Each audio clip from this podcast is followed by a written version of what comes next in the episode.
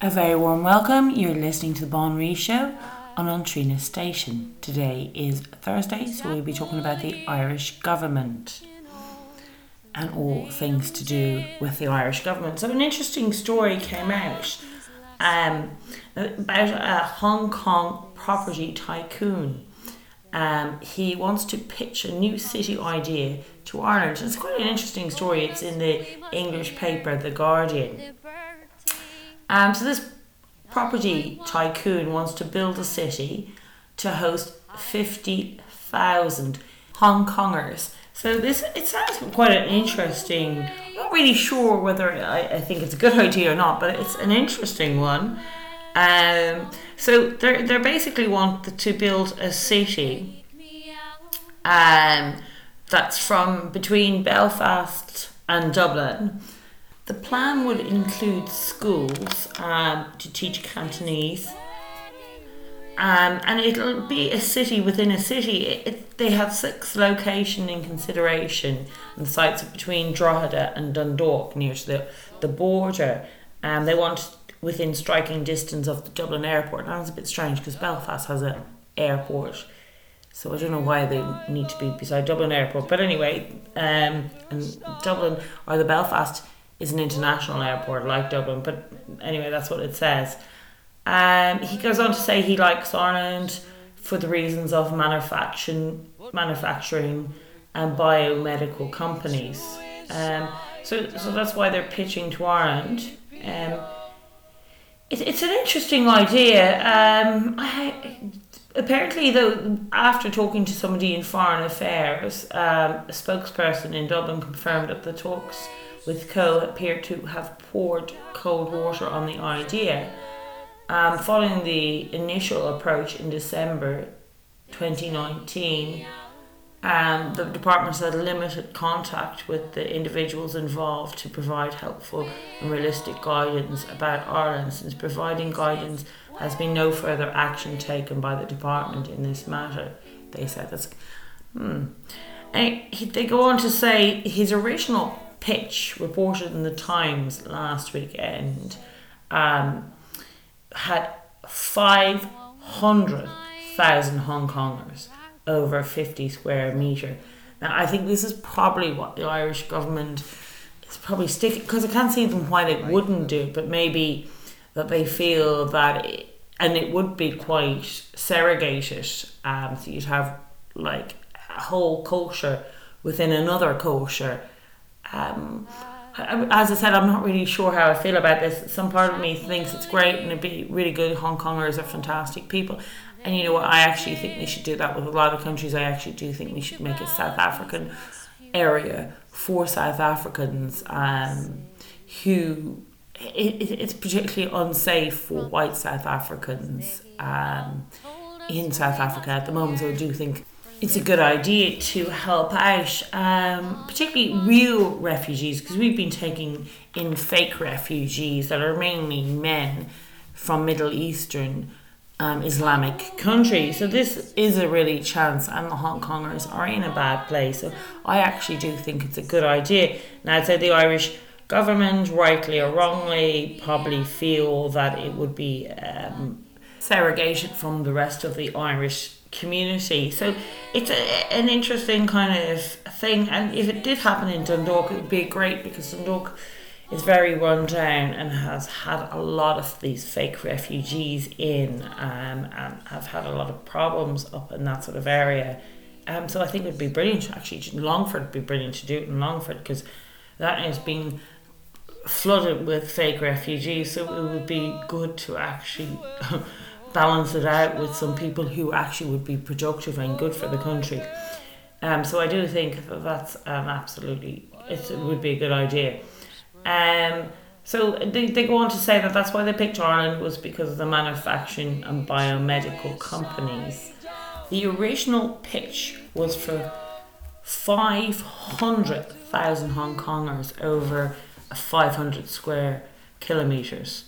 Um, I think uh, like I, I think it's a good idea. I don't know how practical this is. Um, it goes on to say that replacing the Hong Kong model was not suitable as it was imposing something that the Hong Kong people would would be seen as segregated from the rest of the population. So they changed to another model. The new version will follow a host of political system, said Co.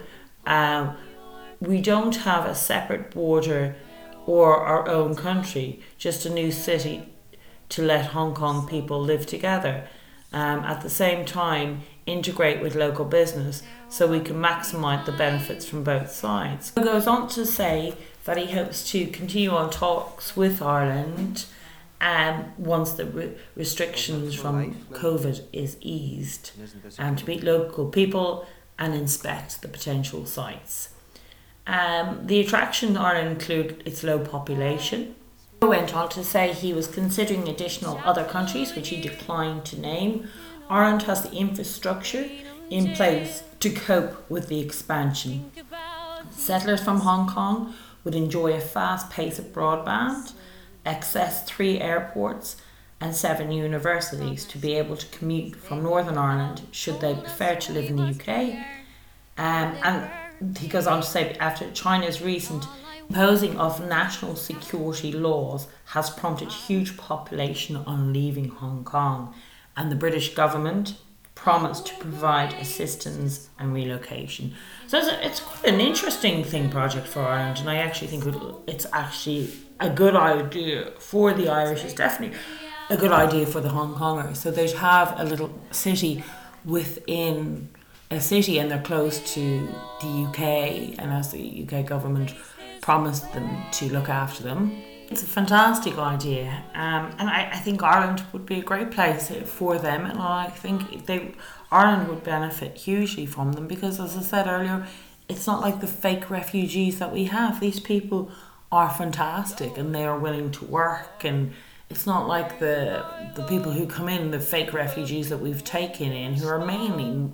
Yeah, so I see this as a very good opportunity for the Irish government to pull its act together um, it's about time they do something with the British and stop, um, you know, move away from the whole EU. They need to start getting closer links with the British again, um, and this would be a good opportunity for them because there isn't really a future in the EU for Ireland. Now that the UK have gone, there isn't, and we only joined the EEC to trade with the British. And I think it's time that we look at leaving the EU. Um, if it survives anyway, it's more than likely going to collapse soon. Irish government continuing to see that they are the EU and that they're not an independent country or sovereignty, where the British have gone completely the opposite way and said we are an independent sovereign country. Irish government needs to work with Britain and away from the EU. And if they don't get that, we're in a very dangerous situation, a very vulnerable situation, because 85 billion trade link with the UK is at risk at these uncertain times because of how the Irish government and Neil has tried to force their view on Brexit with the British and it didn't go down well. And you know, with the British, memories are long. They will remember this. Um, so, I mean, the Irish government has no choice but to try and patch this up, and not by being part of the EU by going in as a spokesperson for the EU. They very much need to solve this for Ireland for the 85 billion trade. And also, it needs to be sorted out is our fisheries and not for the EU and stop seeing themselves as the EU, but for Ireland, our fisheries need to be sorted out with the British. And the Irish government needs to tackle this with the EU. I don't see any other way that we need to look at leaving the EU because we need to trade with Britain. We need our fishing back, we need our farming secured, we need a police service with the UK, and we need to join forces, um, even uh, like separately, but join forces with the army because we've no proper army, we've no proper protection. So, and this is a great opportunity with the Hong Kongers to come over because part of the British Empire. So the British have a an obligation to look after them and have also said that they will do that. So this is important that they do that and this is a good time for the Irish to step up and say to the Hong Kongers for Britain that they will do it on the border. So if they want to go across there, they, they can do it. So this is it's a really good opportunity as the Dutch step into the British shoes um, through um, budget negotiations and have a sensible approach to the to the the budgets and are the only country who's standing up to to this massive amount of money that countries are taking out and borrowing and masses of money that they're having to repay back. So, you know, the Dutch are now at loggerheads because they've been forced into that position now that the British have left, which was the British were the ones who were sensible with the negotiations. So the, the Dutch are now being forced into this position and have been now called the new British as if it's something, you know, bad, where they're just being sensible about the amount of money being told to be repaid. So, you know, I see this as a time that the Irish government really needs to actually step up and yet go for the Hong Kongers and then try and build a relationship so broken because of the EU and because Leo had decided to step up and think he was a spokesperson for the for the EU rather than looking after Ireland's interests and the Irish interests and allowing so many refugees into this country who weren't really refugees, putting Ireland in a dangerous situation. Um, so I think it's time for the Irish government to to see that we need our fisheries sorted out, the police, we need the army, all of these need to be looked at and the 85 billion trade links with United Kingdom needs to be looked at and these th- this position needs to be done as soon as possible. The Irish government and media needs to realise Britain has left the EU. We need to step up and heal that relationship for so many reasons and stop with the rubbish journalism with oh Britain has you know sorry that they've they've gone. Like they've been saying this propaganda for so long. I mean it was obvious from the very beginning that the Britain was going to leave. But the journalists and the Irish government kept telling you other and people believed in this country other. So first of all David Cameron only got in because he promised an election for the EU that he promised the people and it took him about two years to give the people. But that was the reason why he was voted in. When he was voted in, he, as I said, two years. So finally he got it. But he didn't want Brexit. He only got in knowing that he'd get in if he promised them an election. So he gave them an election about two years later when he was forced into it, and they voted out. Now people say it was very close. It was a million in the difference. Yes, the population is high in the UK, but it was a million in the difference. So that is quite a big, substantial amount. So then after that, they didn't give it. It was delay, delay with Theresa May. Delay, delay, delay, kind of half in, half out, not really giving the British what they wanted. So again, they had another choice. And this was for the general election to vote in somebody who has promised Brexit and that was Boris Johnson. And he got a vast majority of the votes. Unlike the Irish government, who were, were it's like Leo only counted in on the fifth count. Micheál Martin was ridiculous as well. I think it was the seventh count. I mean, all of them should be told to go. If you've not been counted in on the first count, then you should just be go, particularly if you have a prominent position unlike Boris Johnson, who got vast majority of the votes. So this rubbish, and today I'm looking at more journalism from the Irish Times, Fintan O'Toole going on, if, you know, British are so happy, then, you know, they, they spent all this money on a propaganda. The British wanted this. Absolutely wanted this since before David Cameron. That is why they voted for David Cameron because he promised them that he would give them the election. Why do the Irish journalists and the Irish government refuse to see this? It's too late. Anyway, they are gone. And it's too late for your rubbish of your your rubbish and your on, on the paper. It's too late to do that. Now is the time to heal the relationship with United Kingdom because it's 85 billion trade. It's time to stop all your the rubbish about you know they didn't really want to leave. They weren't really sure what it is. They really regret it. They don't regret it. It is what they want. They want to be an independent and sovereign country. They don't want to be part of United States of Europe. And they never did. And most countries didn't either.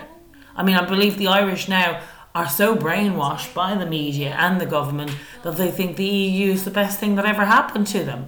It's like, come in, take over our country. We're so happy that you came in here. They didn't even need to, sh- to shoot one bullet. They were like, thank you, yeah, this is great. We can't run our own country. Here's our waters, here's our seas, here's our farms. Ridiculous. And we'll borrow some money and then we'll pay you back ridiculous amount of money and then we'll pay 43% of the euro banking crisis on a tiny population. And we believe that we're doing a great thing by being in the EU.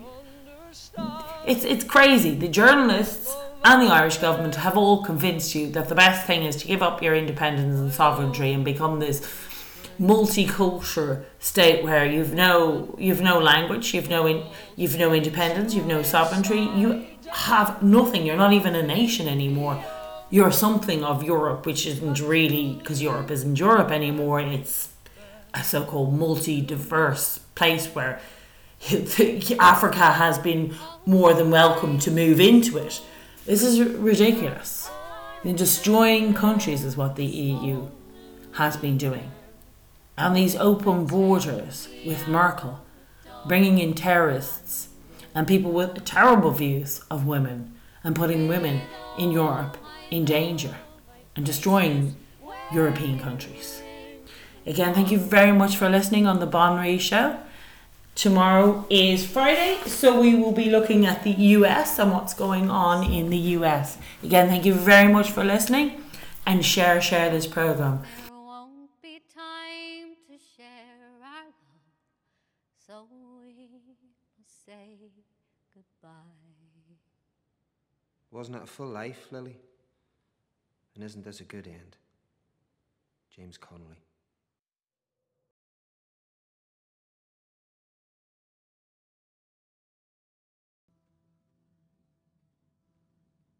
As we gather in the chapel here in old Kilmainham jail, I think about these last few weeks or will they say we failed? From our school days, they have told us we must yearn for liberty. Yet all I want in this dark place have you here with me. Oh, grace, just hold me in your arms and let this moment linger. They take me out at dawn and I will die. With all my love, I place this wedding ring upon your finger. There won't be time to share our love, so we must say goodbye.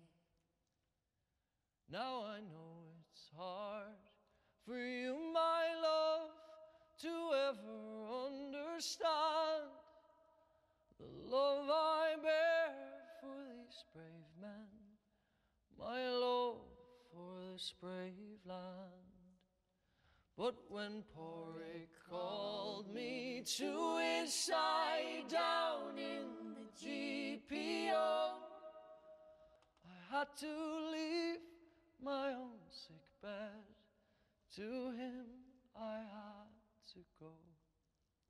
Oh, gracious, hold me in your arms and let this moment linger. They take me out at dawn, and I will die.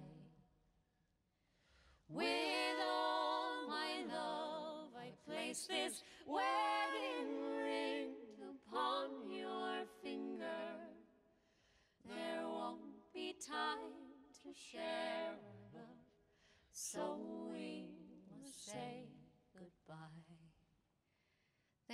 won't be time to share our love, so we must say goodbye. Wasn't it a full life, Lily? And isn't this a good end? James Connolly.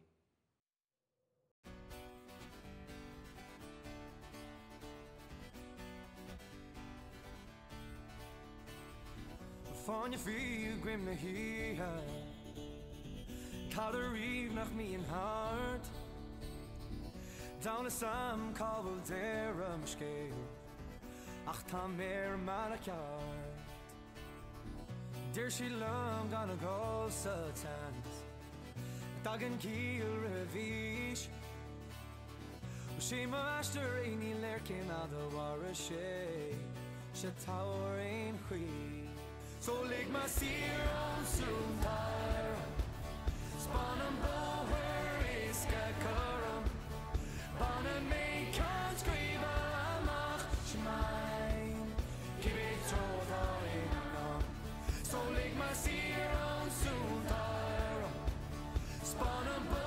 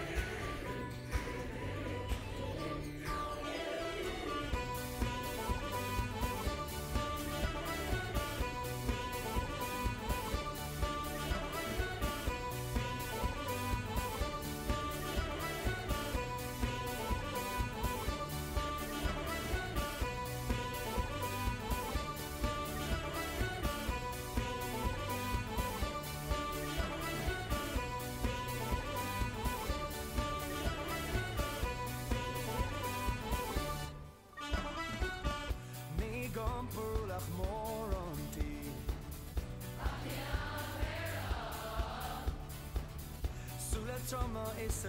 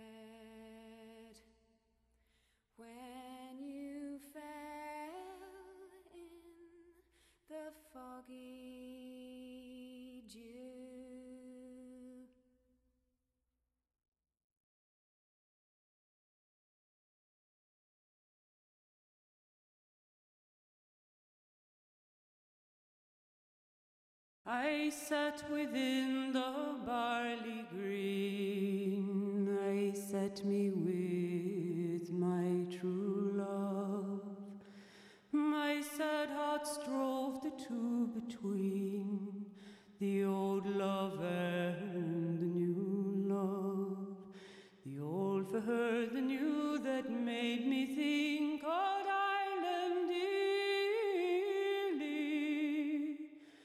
Soft the wind blew down the glade and shook the golden barley. 'Twas hard the woeful words to frame, to break the ties that bound us, and harder still to share the pain of foreign chains around us. And so I said, The mountain glen I'll meet at morning early, and I'll join the bold united men while soft winds shook the barley. 'Twas sad I kissed away her tears, my fond arm round her flinging, when a foreman shuffler stung our ears from out the wild woods ringing. A bullet pierced my true love's side in life's young spring so oh, early, and on my breast in blood she died. With soft winds shook the barley, but blood for blood without remorse. I've tammered to Turtallow. I've lain my true love's clay like corpse, where I'll fall soon must follow. Around her grave I've wandered drear, in night and morning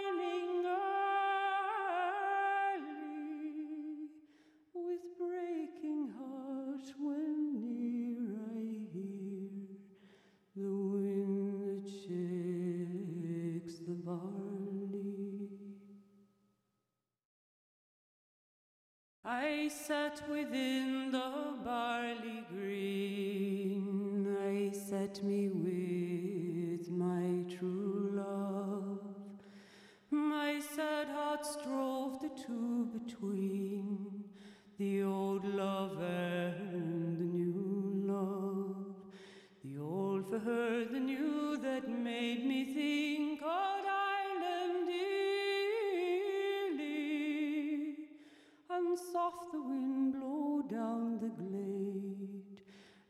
shook the golden barley. 'Twas hard the woeful words to frame, to break the ties that bound us, and harder still to share the pain of foreign chains around us. And so I said, The mountain glen I'll meet at morning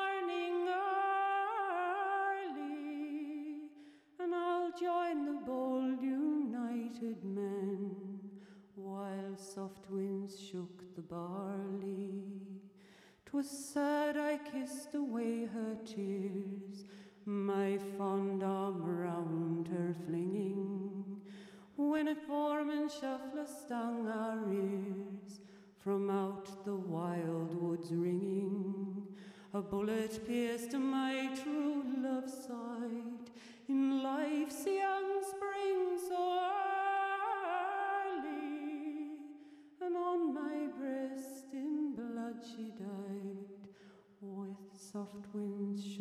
barley.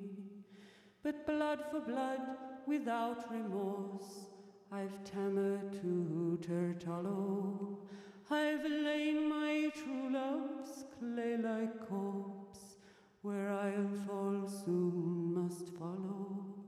Around her grave I've wandered drear, in night and morning.